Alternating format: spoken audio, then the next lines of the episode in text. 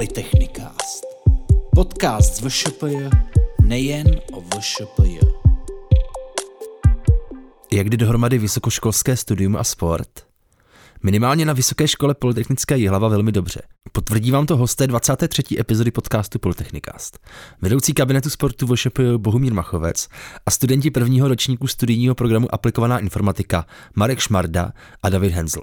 Kromě celé řady sportovních aktivit a kurzů, určených nejen studentům, ale například i zaměstnancům VŠP nebo posluchačům univerzity třetího věku, totiž VŠP nabízí také významnou podporu vrcholovým sportovcům, kteří se chtějí věnovat svému sportu na co nejvyšší úrovni a přitom by neradi, aby tím trpělo jejich studium. Tato podpora je umožněna díky programu UNIS organizace Victoria, Vysokoškolského sportovního centra Ministerstva školství, mládeže a tělovýchovy. A právě Marek Šmarda, vícemistr České republiky v taekwondo z roku 2021, a David Hensel, který hraje extraligu mužů v softbale za tým Hroší Havlíčkův Brod, se řadí k několika studentům VŠPJ, kteří jsou do tohoto programu zařazeni. Ahoj. Ahoj. Ahoj. Ahoj. V minulé epizodě jsem tu měl zástupkyně katedry cestovního ruchu, které přišly popovídat o své cestě do Mexika. Tato katedra ale určitě není jediným pracovištěm na VŠP, které podniká cesty do zahraničí a nejen tam. Zmiňuji to proto, že právě kabinet sportů v nedávné době zorganizoval a pak také uskutečnil zájezd do Rakouska. Můžeš Míro přiblížit, kolik lidí se cesty zúčastnilo, kam přesně jste se vydali a co všechno jste zde dělali, viděli a hlavně zažili? Můžu. Minulý týden jsme se vrátili z kurzu vodní a e, pěší turistiky z rakouského Lienz. Tato oblast je vlastně na jihu Rakouska, na hranicích s Itálií, e, známá jako Lienské dolomity, kde se mimo jiné v létě pořádá známý Dolomitenman a v zimě se na místních lyžařských střediscích jezdí závody světového poháru e, v ženském alpském lyžování. My jsme tam teda vyrazili se skupinou studentů, která čítala celkem 17 studentů a studentek a ještě jsme byli doplněni asi 15 dalšími buď absolventy nebo kamarády nebo známými, kteří se zúčastnili této akce s námi. Byl to čtyřdenní, vlastně pětidenní eh, zájezd s tím, že cesta tam a zpátky by byla přes noc a čtyři dny čistého času jsme potom se mohli věnovat aktivitám, které byly pro někoho první zkušeností třeba s divokou vodou a nebo slezením po skalách, po feratách. Věřím, že si to všichni užili, protože se snažíme vždycky, aby ten program byl tak nějak přiměřeně uh, upraven, aby se mohli zúčastnit všichni podle toho, jak se cítí v té konkrétní aktivitě, tak aby se nutně nemuseli pouštět do věcí, o které nemají zájem nebo o kterých se přímo bojí. Takže podařilo se nám sjet dva úseky na eh, řece eh, Drávě a na řece Izl, což je taková větší, rychlejší voda, taková Niagara jsme tomu říkali bez nějakých náročných přejezdů, to je tedy ta dráva a Izl, který je vlastně nad městem uh, Lienz, tak ta je trošku náročnější, tam už musí ty posádky předvést trošičku to, že umí ovládat loď přejet z jedné strany řeky na druhou, aby tu cestu nebo tu trasu na té eh, řece zvládli pokud možno bez úhony. Ta náročnost tady se určuje tím, v jaké lodi sedí, takže jsme měli možnost jet na raftech 6 až 8 místných nebo na dvoumístných lodích a někteří odvážlivci si sedli i do kajaku a mohli si vyzkoušet tu divokou vodu eh, na kajaku. A všichni jste se vrátili tady v pořádku, předpokládám. Co aspoň vidím, tak všichni se vrátili v pořádku. Eh, ty ohlasy jsou zatím vesměs pozitivní. Doufám, že nevyplavou žádné opačné.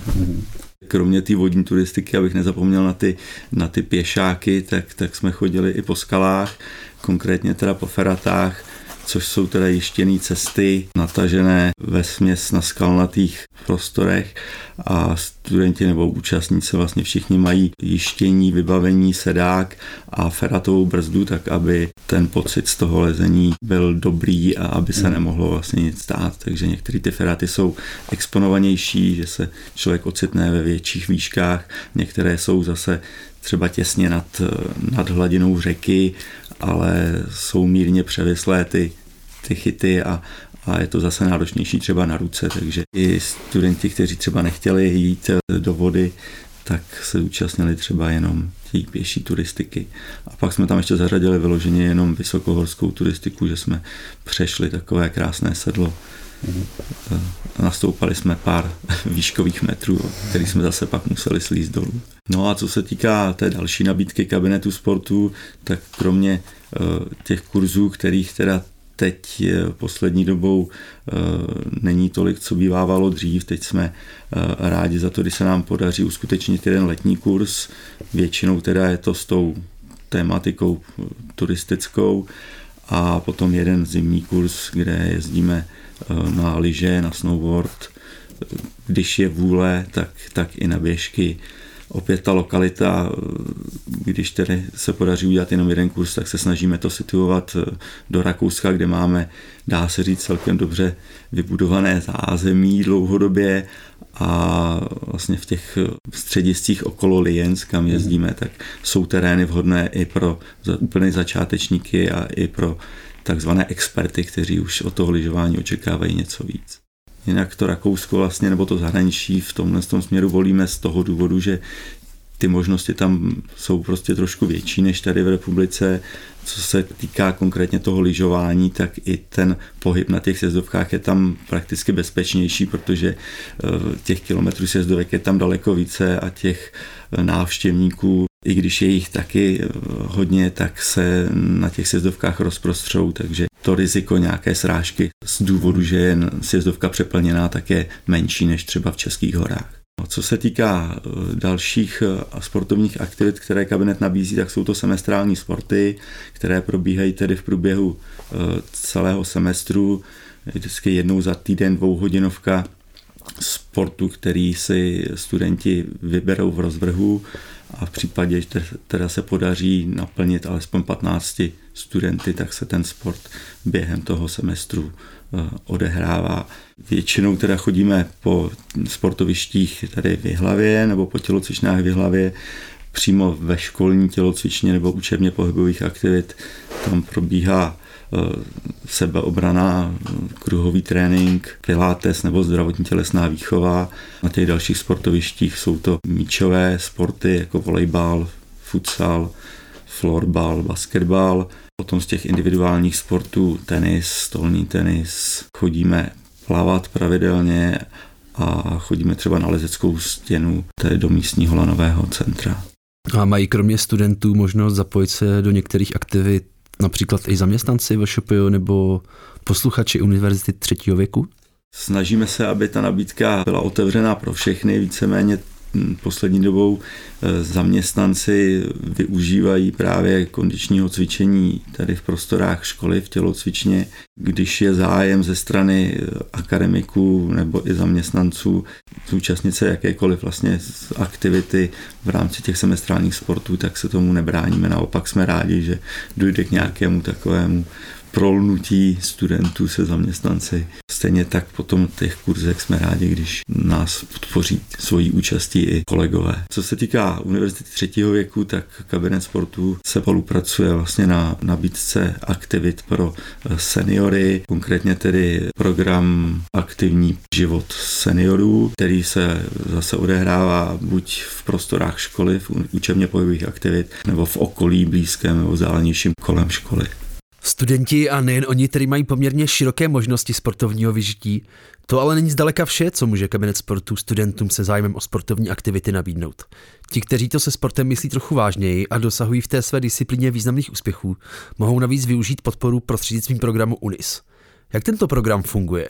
Tak tento program vlastně vznikl ve spolupráci Ministerstva školství a Vysokoškolského sportovního centra eh, jako právě program na podporu vrcholových sportovců, kteří kromě své vlastně sportovní kariéry chtějí nějakým seriózním způsobem vystudovat eh, vysokou školu. Studenti, kteří jsou do tohoto programu zařazeni, tak eh, mají možnost vlastně pobírat stipendium přímo od Ministerstva školství.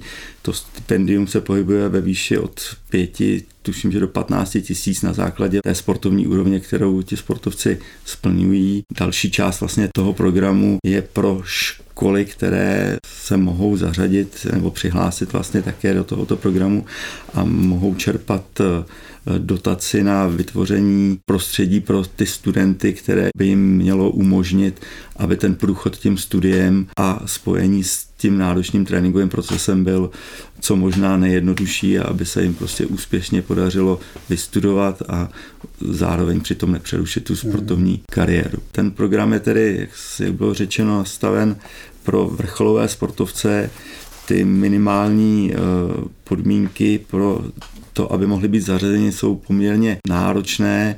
Co se týká kolektivních sportů, tak zde vlastně je potřeba, aby ti sportovci byli členy klubů, kteří hrajou nejvyšší eh, republikovou soutěž, mm. takže buď extraligovou nebo první ligu, podle toho, jak je to v jednotlivých svazech nastavené.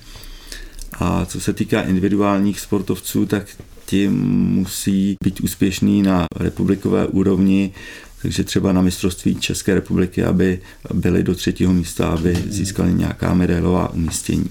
A to jsou vlastně ty nejnižší úrovně, na které je potřeba vlastně dosáhnout, aby mohli být do toho programu zařazeni. Ještě bych doplnil, že se to tedy týká pouze uh, olympijských sportů, mm-hmm. které jsou aktuálně vlastně na programu olympijských her nebo univerziát tak aby vlastně ta podpora směřovala právě primárně na reprezentaci na těch olympijských hrách. Zmínil si, že součástí toho programu je snaha o vytvoření podpůrného prostředí pro ty sportovce na vysoké škole. Jaké služby konkrétně mohou využít sportovci zařazení do programu UNIS na Vysoké škole Polytechnické Jihlava? Jsou to například služby studijního poradce, který pomáhá studentům v tom, aby ten průchod tím studiem byl korektní a pokud možno co nejideálnější a pak jsou to služby například kauče, který zase naopak asi spíš se zaměřuje na to, aby pomohl v tom sportovním výkonu, aby ti sportovci předvedli v danou chvíli to, co vlastně by předvést mohli a chtěli. Pak jsou to služby týkající se nějakého toho sportovního tréninku, takže studenti mohou využívat služeb kondičního trenéra s cvičením v posilovně, mohou využít potom nějaké regenerační a rehabilitační služby, masáže, chiropraxe, fyzioterapie. Zároveň studenti nebo sportovci na této úrovni mají vlastně povinnost eh, i z bezpečnostních důvodů absolvovat zátěžové testy, které vlastně probíhají na specializovaných pracovištích tak, aby i ten jejich výkon byl pokud možno po zdravotnické stránce eh, pohlídán, aby se nemohlo nic stát. Jinak ještě mohou studenti čerpat nějakou finanční podporu, co se týká nákupu materiálu, nákupu bot, oblečení, které vlastně využijou v té své konkrétní sportovní disciplíně. Dva ze studentů zapojených do programu tu sedí dnes s námi ve studiu a o tom, co vše jim podpora přináší, ještě bude jistě řeč. Můžeš ale prozradit, kdo další je do toho programu zapojen v tuto chvíli, anebo byl například zapojen v minulosti? No tak tady bych určitě rád zmínil eh, Veroniku Čamkovou, absolventku eh, cestovního ruchu. Tuším, že ve své době vlastně byla aktivní a úspěšnou eh, reprezentantkou v alpském lyžování a právě v době, kdy vznikal tenhle ten program UNIS, tak byly osloveny školy, které měly právě ve svých řadách nějaké studenty, kteří se pohybovali na reprezentační úrovni a díky tomu vlastně jsme měli možnost vůbec se ucházet o to, se do tohoto programu zařadit. Takže to by se určitě mm. slušelo a patřilo uh, zmínit.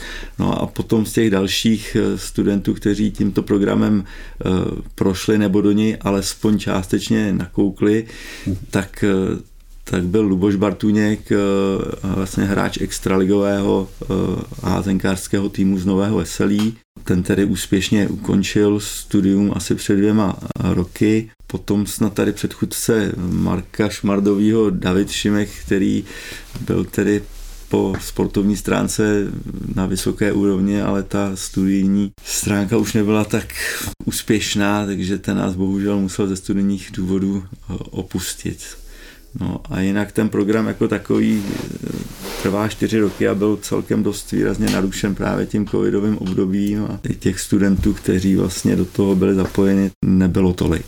Jak jste se vlastně dozvěděli o možnosti zapojit se do programu UNIS a co vše jste pro to zapojení museli udělat? Můžeš začít třeba ty, Davide? Tak já jsem se o programu dozvěděl ještě rok předtím, než jsem nastupoval tady na vysokou školu od svého spoluhráče, který chodí na vysokou školu do Ostravy. A jednou na tréninku jsme se o tom bavili, takže když nastoupím na vysokou školu, tak jsem čekal, že dostanu takovou nabídku se do programu zapojit. Když pohlédnu na nějaký ty úřední dokumenty a papírování, tak vlastně jsem vyplnil jenom základní informace o sobě, kde hraju, jakou soutěž, jakou vlastně tu kategorii toho stipendia, tu výši můžu dosáhnout a o zbytek se naštěstí postarala škola, takže vlastně to nebylo nic těžkého se zapojit do programu. Dalo by se tedy říct, že ta možnost zapojit se do UNISu hrála i nějakou roli při tvém rozhodování o studiu na vysoké škole, nebo to nehrálo vůbec žádnou roli? Abych byl upřímný, tak trošku ano, ale i ten titul, který chci vlastně dosáhnout toho bakaláře minimálně tady. Takže oba faktory byly motivující, proto se zúčastnil. A jak to bylo u tebe, Marku? Já se to dozvěděl krátce před eh, nástupem do školy, vlastně od už zmíněného Davida Šimkového, který je můj kolega v oddíle a dobrý kamarád, tak právě když se dozvěděl, že půjdu sem na školu, tak mi o tom říkal, že je tady v tom programu zařazen a nemohl si to vynachválit. Tak jsem si říkal, že když jsi s tím takhle spokojený, tak bych to taky vyzkoušel. A jak se vám teda daří skloubit sport a studium? S jakými překážkami se setkáváte a co vám to naopak usnadňuje? Jestli bych to mohl přirovnat teď k letnímu semestru vlastně, protože jsem tady prvním rokem, takže zimní a letní semestr a teď v letním semestru jediný takový boj, nebo ani neříct boj se studiem je to, že já jsem z a Brodu a tréninky máme taky v Havlíčku a Brodě.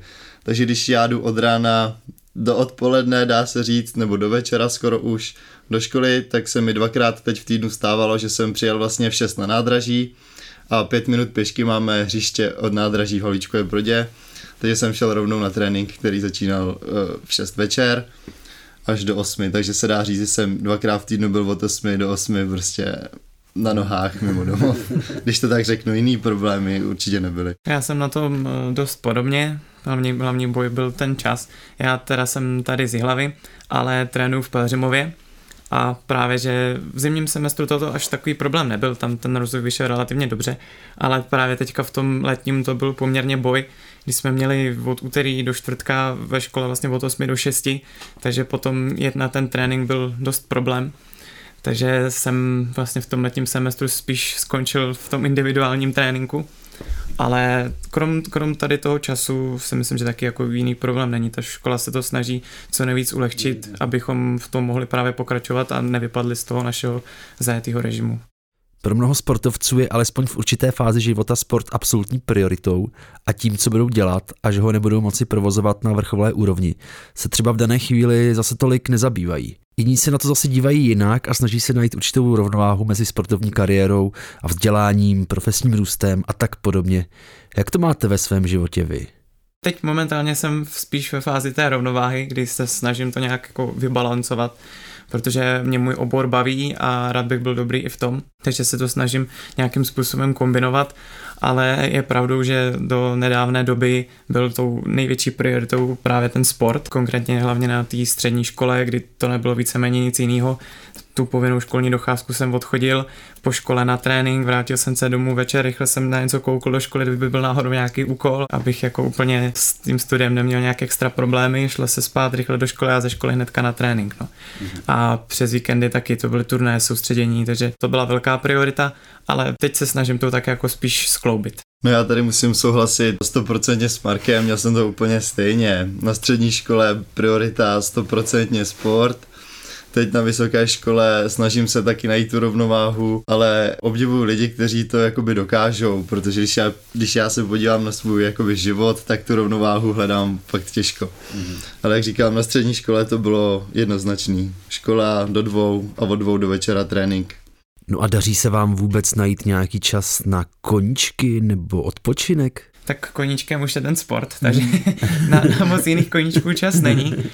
Nicméně daří se to. Teď, teď právě díky té podpoře od školy, tak eh, se mi podařilo, mě, mě osobně se podařilo trošku si tam vytvořit i ten čas na nějaký ten odpočinek a, a i trošku i ty jiný zájmy, takže dá se to. Já jsem začal hrát softball tak od první třídy na základní škole. Když vám je 15 let, tak už můžete hrát vyšší soutěž, nejen tu vaší jako junior, ale už můžete hrát jako muž. A jelikož v softbale nebo v našem oddílu nebylo tolik hráčů, kteří by hráli, takže od 15 vy vlastně hrajete dvě soutěže, jednu tu svoji věkovou a jednu vyšší, takže nemáte moc čas na volný víkendy nebo tak. Myslím, že to budou tři roky, kdy se to zkrátilo, že junioři se zkrátili do 18 let, takže teď od těch 18 už máte jenom jednu soutěž, takže každý druhý víkend máte volný na ty své koníčky, který můžete využít. A jakým způsobem teda rádi relaxujete? Snažím se veškerý svůj volný čas trávit se svou přítelkyní. Hodně rádi koukáme na filmy, takže nějaký filmy, rád si přečtu nějakou knížku, a nebo ať to může znít teda jako zajímavý, koň, nebo zajímavý koníček, tak eh, se rád jako vzdělávám zase v jiných směrech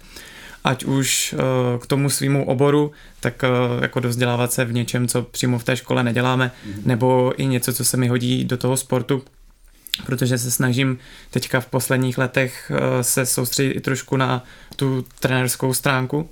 Snažím se předávat ty svoje zkušenosti našich i, i mladším dětem, takže se dovzdělávám i tady v tomhle tom, byť si zjišťuju o to, o té fyziologii a takových věcech a i vůbec o tom, jak k těm dětem správně přistupovat.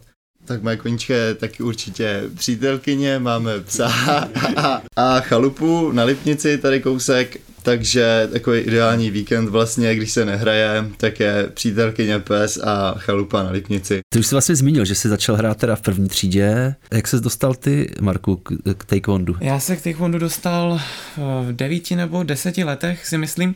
Do té doby já jsem hrával fotbal. Bylo to, ještě když jsme bydleli ve Stanoře, tak eh, na základní škole eh, si pamatuju víceméně, jak kdyby to bylo včera. Šel jsem, šel jsem ze třídy, procházel jsem takovýma skleněnýma dveřma a tam byl nalepený letáček, že semka k nám do stonářova přijde právě taekwondo oddíl, tady jsem ještě teda nevěděl, co taekwondo je, ale poznal jsem, že to bylo bojové umění, což bylo něco, co mě vždycky lákalo. Jsem si říkal, jo, to bych si rád zkusil. Takže přijdu domů, zeptám se rodičů, jestli by to tak mohlo být. Došel jsem domů a samozřejmě jsem na to zapomněl, protože hlava děravá, vůbec jsem už netušil, že jsem někdy nějaký leták viděl, ale zrovna ten večer jsem s tátou seděl, seděl u televize, koukal na ČT Sport a běžel tam zrovna magazín o bojových sportech, tak mi to se cvaklo v té hlavě. Teď ty jsi to vlastně viděl v té škole a chtěl ses na to zeptat. Tak jsem si vzpomněl, zeptal jsem se a vlastně asi týden na to, tak jsem šel na první trénink a vydržel jsem u toho doteď. Je zajímavé, že se nám tu dnes sešli zástupci jak toho kolektivního, tak i individuálního sportu.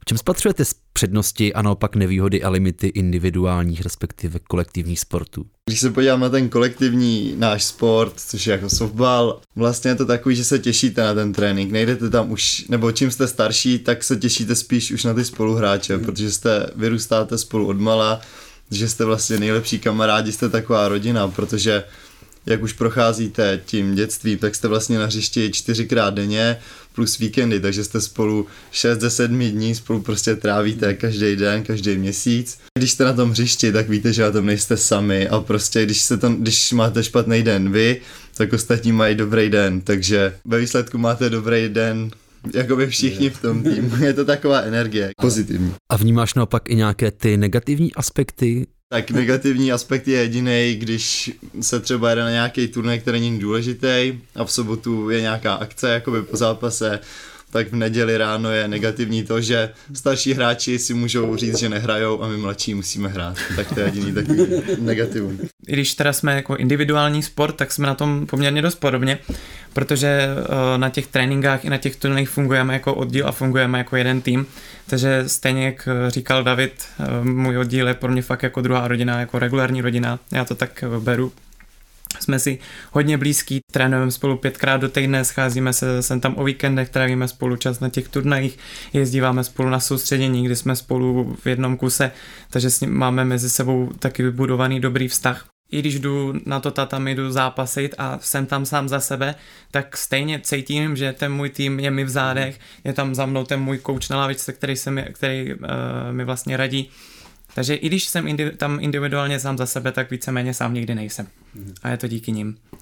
A jediný negativum, co mě napadá, je, že když něco zkazím, tak to nemám na koho hodit. Tak jsem to prostě zkazil já a je to čistě moje chyba.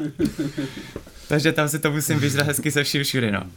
Oba se věnujete sportům, které pocházejí z odlišných geografických končin i kulturních prostředí. Vnímáte nějakým způsobem i tuhle rovinu a snažíte se třeba kromě trénování dozvědět i něco více o historii sportu, jeho společenském pozadí, či případně nějaké filozofii a myšlenkovém základu, která ho doprovází? Já třeba konkrétně tohle dělat musím, i kdybych nechtěl, protože my vlastně, když děláme zkoušky na, na ty černé pásky a vyšší, tak je součástí toho i test, ve kterém se, jsou vlastně tady ty otázky na tu historii a filozofii. Je tam i takový menší ústní přeskoušení, aby bylo vidět, že, že ten člověk o tom fakt něco ví.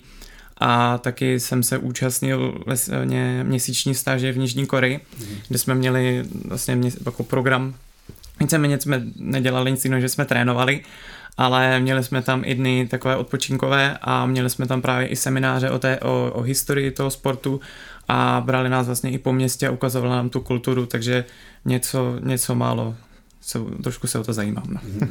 Když se podívám na náš sport, tak softballistů vlastně ve světě není tolik a když se pořádá třeba mistrovství Evropy nebo mistrovství světa, tak ty trenéři, jak už naši trenéři v těch reprezentačních pozicích jsou jakoby dlouho a moc se nemění, protože tady takových trenérů ani není.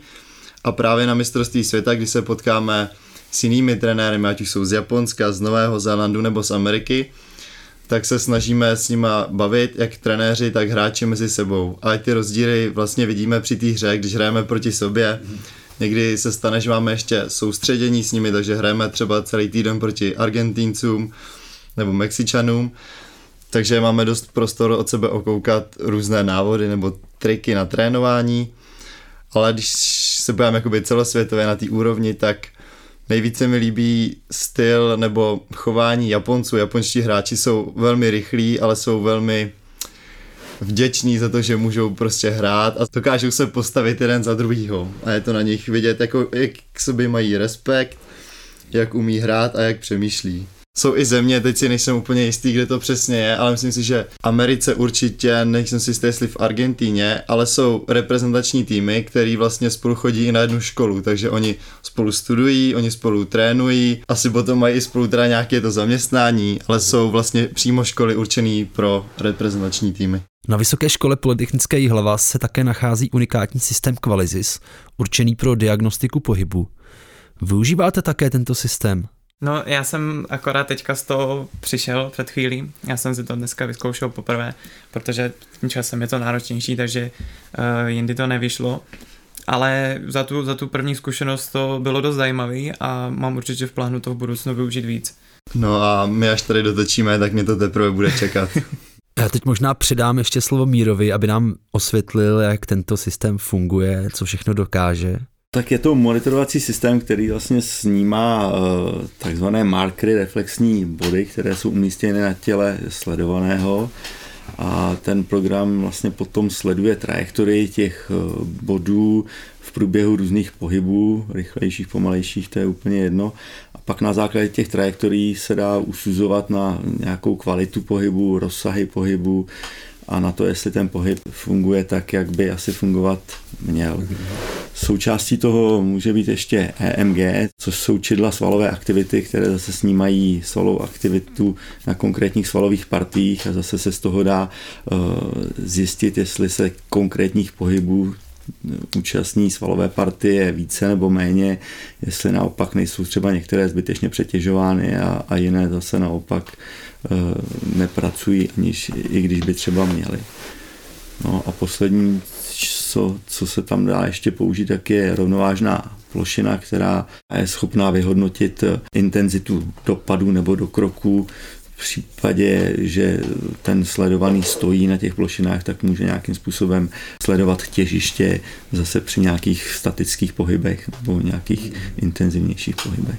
Zatím teda je to ve fázi, že získáváme data a budoucnu bychom rádi, aby, aby vlastně tenhle ten program nebo práce s tím programem byla prospěšná sportovcům při jejich konkrétních uh, sportovních aktivitách. Blíží se prázdniny, což pro většinu studentů znamená odpočinek od těch studijních povinností. Jak to máte vy? Můžete se také teď odpočinout nebo musíte ještě něco dohánět? Teď máme poslední víkend hrací a potom nám začíná vlastně měsíční volno, kdy se softball opravdu jakoby netrénuje, kdy je opravdu volno.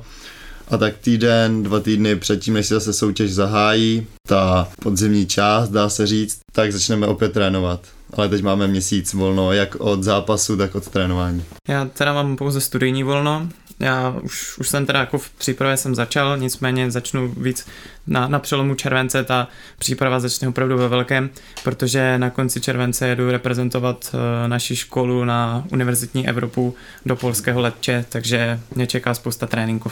Už jsme se tak nějak dozvěděli, co přivedlo Marka a Davida ke sportu a jak se mu daří skloubit se studiem, jak to bylo ale u tebe, Míro. Jaká byla cesta k tomu, že se sport a pohybové aktivity staly předmětem tvého studia a následně i tvé pedagogické aktivity? Asi to byla nějaká taková přirozená cesta. Já jsem už trošičku starší a za našich mladých let eh, bylo standardní to, že se ze školy rovnou eh, šlo někam do, do terénu, někde do něčeho kopat nebo něčím házet, po něčem líst. V té době to tak nějak šlo a bylo to relativně bezpečné, dneska je ta doba trošku jiná. No, jak jsem říkal, že jsme kopali do kde čeho, tak pak jsem chvilku kopal do, do míče, hrál jsem fotbal, to mi vydrželo vlastně až na střední školu. Tam jsem na gymnáziu rozhodoval o svém budoucím zaměstnání a co okolností vlastně bývalý eh, vedoucí katedry sportu Eman Hurich eh, byl můj tělocvikář na gymnáziu a ten mě teda neodradil od toho, abych eh, v budoucnu se věnoval sportu a tělesné výchově taky, takže jsem potom vystudoval matematiku a tělesnou výchovu v Českých Budějovicích. Po ukončení studia jsem učil na základních školách tady v Jihlavě a hned vlastně od začátku jsem měl možnost tady eh, na tehdy ještě vyšší odborné škole učit eh, volitelné sporty a v okamžiku, kdy na nově vzniklé vysoké škole polytechnické vznikla katedra sportu a byla možnost se přihlásit do výběrového řízení, tak jsem se přihlásil a, a od té doby vlastně na vysoké škole se snažím ty pohybové aktivity eh, ne vnutit, ale nabídnout studentům, aby i k tomu eh, sezení v těch lavicích měli nějaký, nějakou variantu odreagování se, případně i zlepšení se v nějakých sportech, které si ty studenti zvolí. No a zeptám se i tebe, jaké máš teď plány na léto?